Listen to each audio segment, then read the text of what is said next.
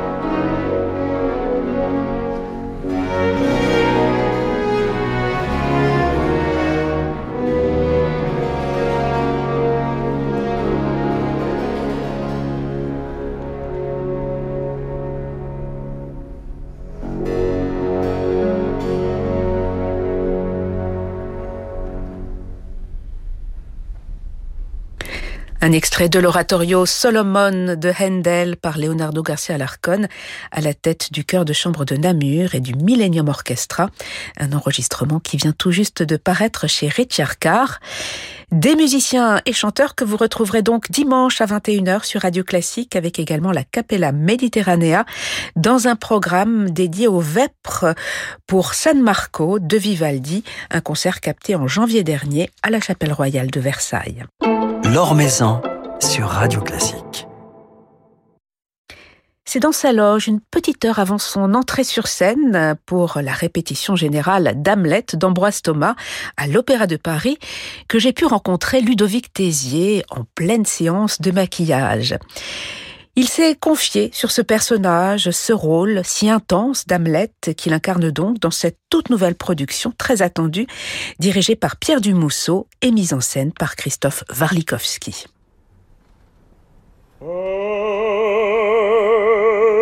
Être ou ne pas être, ô mystère,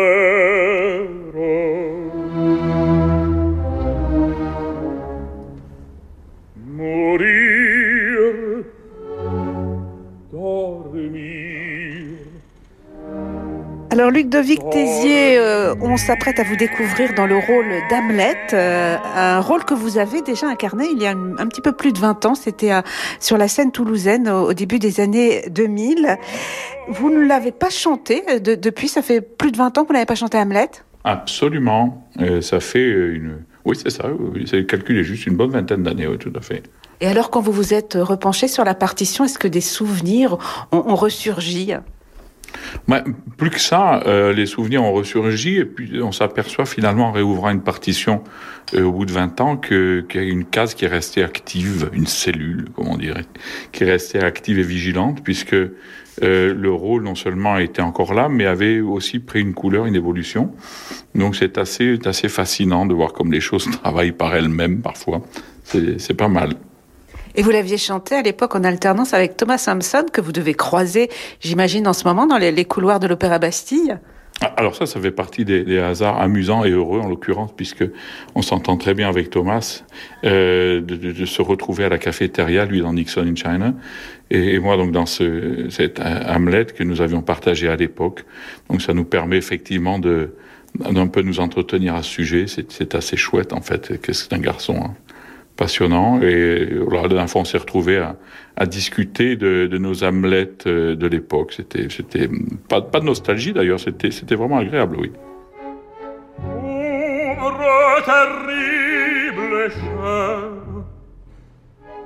viens-tu réveiller la colère d'un fils ingrat et sans vertu? Oh, parle, souviens-toi, mais épargne ta mère. Pourquoi regardes-tu dans le vide? Avec qui penses-tu donc parler? Oui, oui,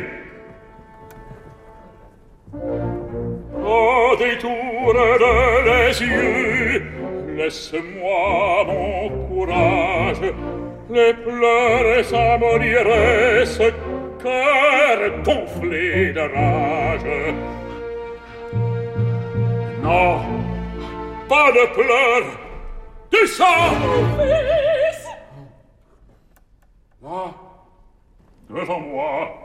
Alors Hamlet, c'est vrai que c'est un personnage fascinant, c'est un personnage troublant. Comment le décririez-vous ? Comment le percevez-vous, cet homme obsédé par sa vengeance ?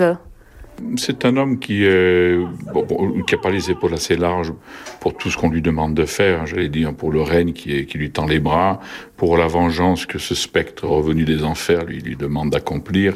C'est quelqu'un de probablement finalement d'assez bon dans le fond, d'assez tendre, d'assez gentil, peut-être de surprotégé, si on veut inventer une espèce de côté psychanalytique au personnage sans qu'on en sache réellement le fond, mais on peut imaginer qu'il a été très protégé, que tout à coup il est chassé du paradis terrestre, son père héroïque meurt, vu en tous les cas comme héroïque, sa mère probablement aussi mise sur le piédestal tel que peuvent mettre leur mère les garçons, tout à coup chute de 10 mètres de haut parce qu'elle passe pour toute autre chose. Donc le personnage Hamlet est un personnage qui a la révélation d'un monde tel qu'il ne l'imaginait pas et qu'il perçoit comme horrible.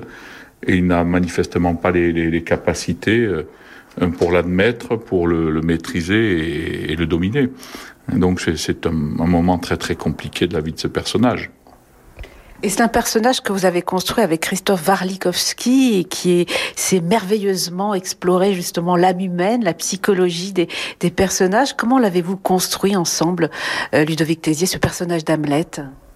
On l'a construit sur deux personnages qui d'ailleurs au départ n'étaient pas très éloignés, donc le chemin n'a pas été très très compliqué pour se rejoindre, mais de toute façon ça s'est fait comme toujours avec Christophe autour de conversations passionnantes où il y a beaucoup d'écoute mutuelle et où on essaye de portraitiser le caractère qu'on devra rendre en scène et ensuite de trouver surtout les manières de faire comprendre, et ça c'est le plus dur, c'est la vraie gageure, de faire comprendre la psychologie et les tréfonds de l'âme d'un personnage au public par, les artifices ou les mécaniques et les techniques du théâtre. Et ça c'est très très passionnant parce que c'est bien joli d'avoir des idées très brillantes et intéressantes sur la psychologie d'un tel ou un tel, mais si on les garde pour nous, ou s'il faut avoir une fiche explicative, ça ne marche pas. Donc la grande gageure d'Hamlet, ça n'est pas de révéler Hamlet au public, il faudrait plusieurs conférences, mais au moins d'en révéler un ou deux aspects, de faire des choix, on est obligé de trier, et de rendre finalement en scène un personnage suffisamment cohérent pour qu'à la fin, le public puisse estimer en avoir compris quelque chose. Et croyez-moi, quand il s'agit d'Hamlet, c'est une véritable gageure, c'est difficile. Et quels sont les choix spécifiques que vous avez faits, justement ? Moi, je crois qu'il a choisi, et j'en suis tout à fait d'accord, de mettre un petit peu le projecteur sur la relation très compliquée d'Hamlet à sa mère. La relation d'Hamlet à son père est assez simple, le père n'est plus là, il est ce qu'il est, il n'évoluera pas. La relation d'Hamlet à sa mère est une relation très vivante, très chaude, très souffrante, et qui effectivement torture le personnage d'Hamlet tout au long de l'œuvre. Donc c'est vrai que ça fait partie des choses que nous avons détourées, et dont j'espère qu'elles seront portées à la lumière de manière à être comprises par le public. Par ailleurs, il y a ce côté angoissé, ce côté pas tout à fait fou, mais quand même un peu, du personnage, qui fait que dans le public, on a du mal à le saisir, et c'est très bien comme ça. Est-ce qu'on doit sortir d'un spectacle d'Hamlet, celui de Thomas ou celui de Shakespeare, en se disant « j'ai compris le personnage », je ne suis pas sûr. On doit sortir avec encore des questions, pour peut-être revenir d'ailleurs, voir une autre version. C'est ce qui est un petit peu le propre d'ailleurs de tous les grands personnages de la littérature. On peut cerner un Don Juan, c'est impossible. Cerner un Hamlet, c'est impossible. Donc voilà, on a essayé de tirer un petit peu, non pas un personnage à grands traits, mais de pousser les quelques traits qu'on a choisis dans leurs extrémités. J'espère qu'on arrivera finalement à convaincre, c'est un grand mot, mais à intéresser en tout cas le public. Alors vous incarnez avec Hamlet, Ludovic Tézier, un grand personnage shakespearien. Est-ce que c'est quelque chose de particulièrement exaltant? Et est-ce que vous l'avez nourri, cet Hamlet, de d'autres héros shakespeariens que vous avez incarnés, notamment chez Verdi? Alors j'ai nourri Hamlet, d'abord d'Hamlet, et d'Hamlet au pluriel, parce que on a la chance d'avoir tout d'abord une œuvre originelle extraordinaire dans la pièce de Shakespeare, que j'ai eu le bonheur de fréquenter assidûment et dans plusieurs versions pendant des années, ce qui m'a permis d'un petit peu me créer une image de ce personnage et surtout de comprendre la difficulté d'incarnation en scène et toutes les couleurs, puisque là on parle de chant, toutes les couleurs vocales que cela requiert en fait. C'est une palette extrêmement importante. Du reste, la partie vocale écrite par Ambroise Thomas est exigeante en diable, aussi bien en tessiture qu'en nuances de piano à forte, qu'en sotto voce. Donc Thomas lui-même avait bien compris que pour exprimer un personnage pareil, il fallait aller puiser un petit peu dans tous les recoins de la voix, en l'occurrence de baryton. Donc oui, ne serait-ce que pour ça, par le challenge que ça pose, c'est très exaltant. Après, au-delà de ça, moi j'ai une grande fascination et passion pour Hamlet, bêtement, depuis tout jeune âge en fait. C'est une rencontre fortuite à la télévision à l'époque, où j'étais resté un petit peu en béatitude devant cette pièce jouée, je me souviens, sur FR3 par la Royal Shakespeare, donc en anglais dans le texte. Est-ce que j'ai été plus séduit par l'action scénique ou par la musique? Il y a encore débat aujourd'hui, mais ça participe sûrement de ce que j'ai pu faire par la suite et de mon intérêt pour mon métier. Et donc c'est vrai qu'aujourd'hui, réaliser cet Hamlet, qui n'est pas l'Hamlet de Shakespeare, bien évidemment, c'est quand même un accomplissement, je sais pas, mais c'est vraiment quelque chose d'important pour moi, qui me tient à cœur.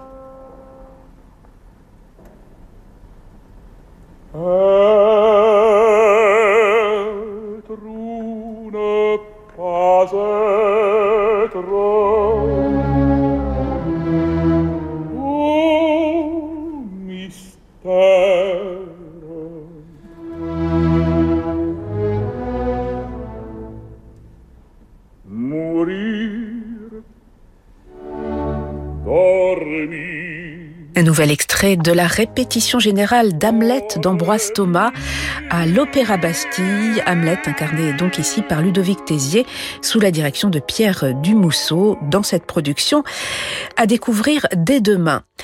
Ludovic Tézier qui, lors de notre rencontre, pendant sa séance de maquillage, juste avant cette répétition générale, s'est aussi confié sur l'un de ses grands complices, qui est en général un rival sur scène, mais avec lequel une belle amitié s'est nouée. C'est le ténor Jonas Kaufmann, une amitié dont témoigne un tout récent album intitulé « Insieme » qui les réunit donc dans des duos du répertoire italien. Alors qu'est-ce qui fait de Jonas Kaufmann un partenaire et surtout un ami si cher à son cœur? On écoute Ludovic Tézier. Une forme d'authenticité artistique.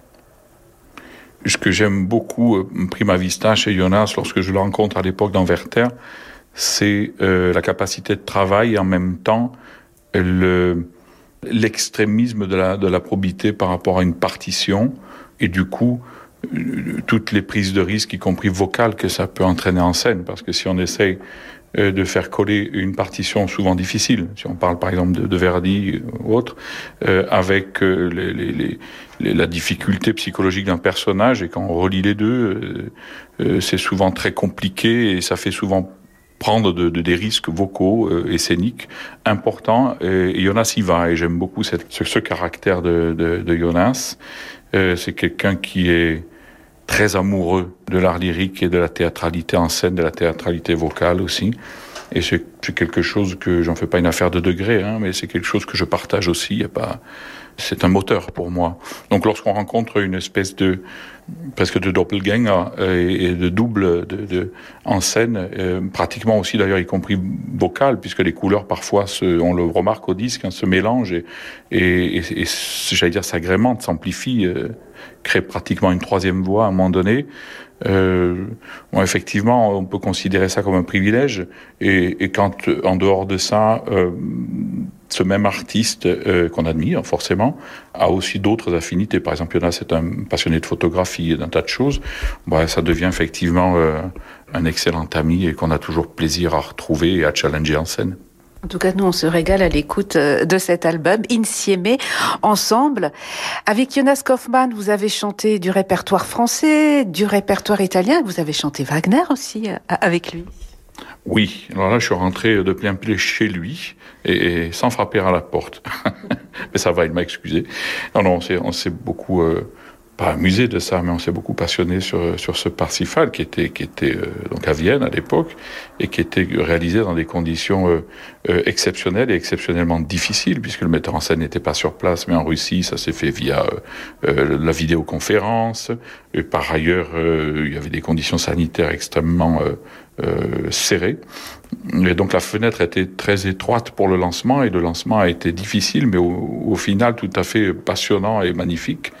Du reste, je me suis laissé dire qu'une retranscription audio allait sortir de ce spectacle, et qui marque malgré tout un moment un peu exceptionnel dans l'histoire de l'art lyrique, parce que finalement, que cet événement-là se passe à Vienne, et qui est un petit peu une des mecs de notre métier, dans les conditions qui ont été celles du lockdown, comme on dit en bon français, de l'époque, c'était une performance, et c'est le marqueur d'un élan, d'une passion réelle, parce que monter Parsifal un secret pour personne, l'opéra le plus long jamais composé, monter Parsifal dans ces conditions, c'était un défi. Ça a été fait.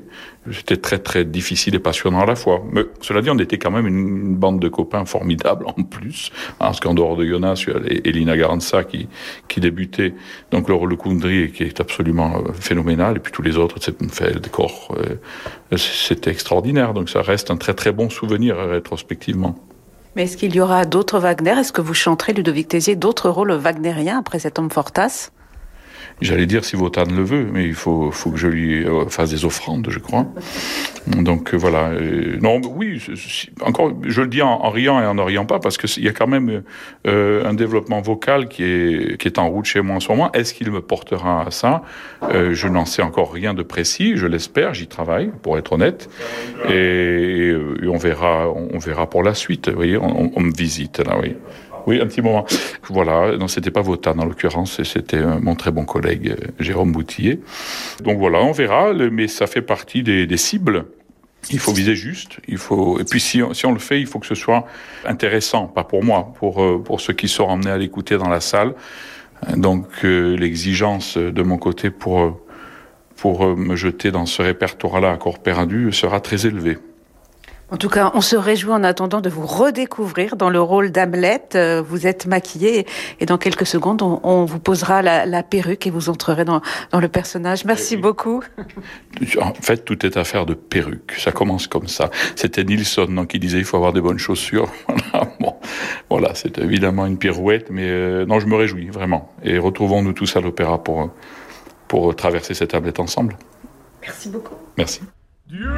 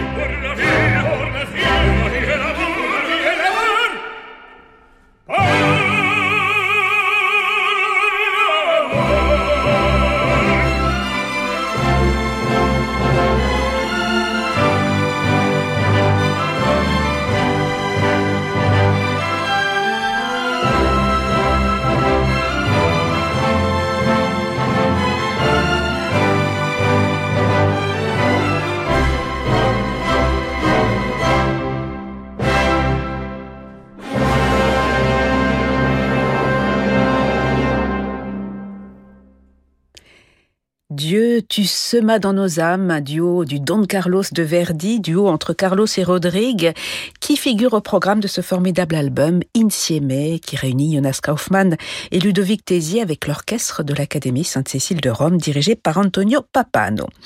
Ludovic Tézier à l'affiche donc d'Hamlet d'Ambroise Thomas à l'Opéra de Paris, une nouvelle production à découvrir dès demain et jusqu'au 9 avril, c'est à Bastille, dans la mise en scène de Christophe Warlikowski, sous la direction de Pierre Dumousseau, avec également dans la distribution Lisette Oropesa en Ophélie, Jean Tedgen, Julien Bert, Frédéric Caton ou encore Ève-Maude Hubo.